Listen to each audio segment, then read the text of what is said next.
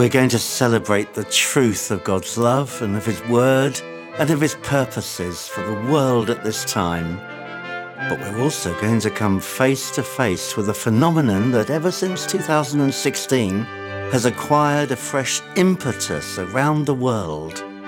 The Oxford Dictionary is called post truthism, its word of the year at that point, and it relates to the fact that things that are actually objective are less important in people's minds and in shaping public opinion than appeals to emotion and personal belief.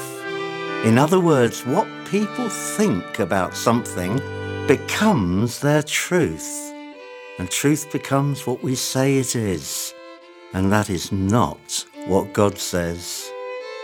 And so, in this simple prayer now that we join in praying, we pray, Lord, that you will cause the truth of your word to go straight into our heart without slant, without bias, without distortion, in such a way, Father, that it enables us to see through the polarizing opinions, through the spirits of division which are seeking to confuse at this time.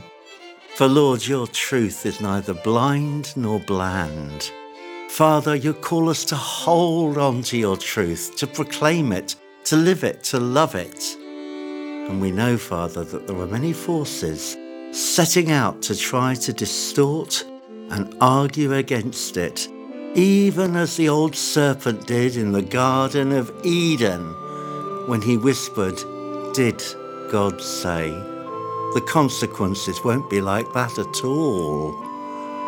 And so it has gone on through the centuries that good men have faced temptation which they have succumbed to because truth got slanted and biased and their heart's desires were led astray. We're crying to you, Lord, not just for the young and vulnerable, but for people of all ages who are in you, Lord, to recognize where something does not have the fragrance of your truth in it. Thank you, Jesus, that you see these things so clearly. And in the opening chapters of Revelation, Lord, you made it crystal clear where truth was being missed and false perspectives taken on board.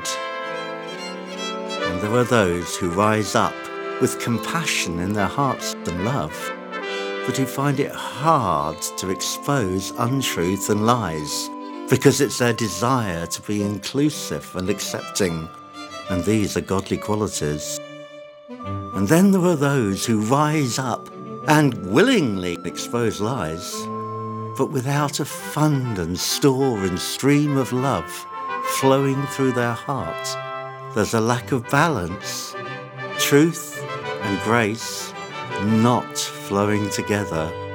This is what we're praying for, Lord God a true ability to stand for you in a day when absolutes are denied.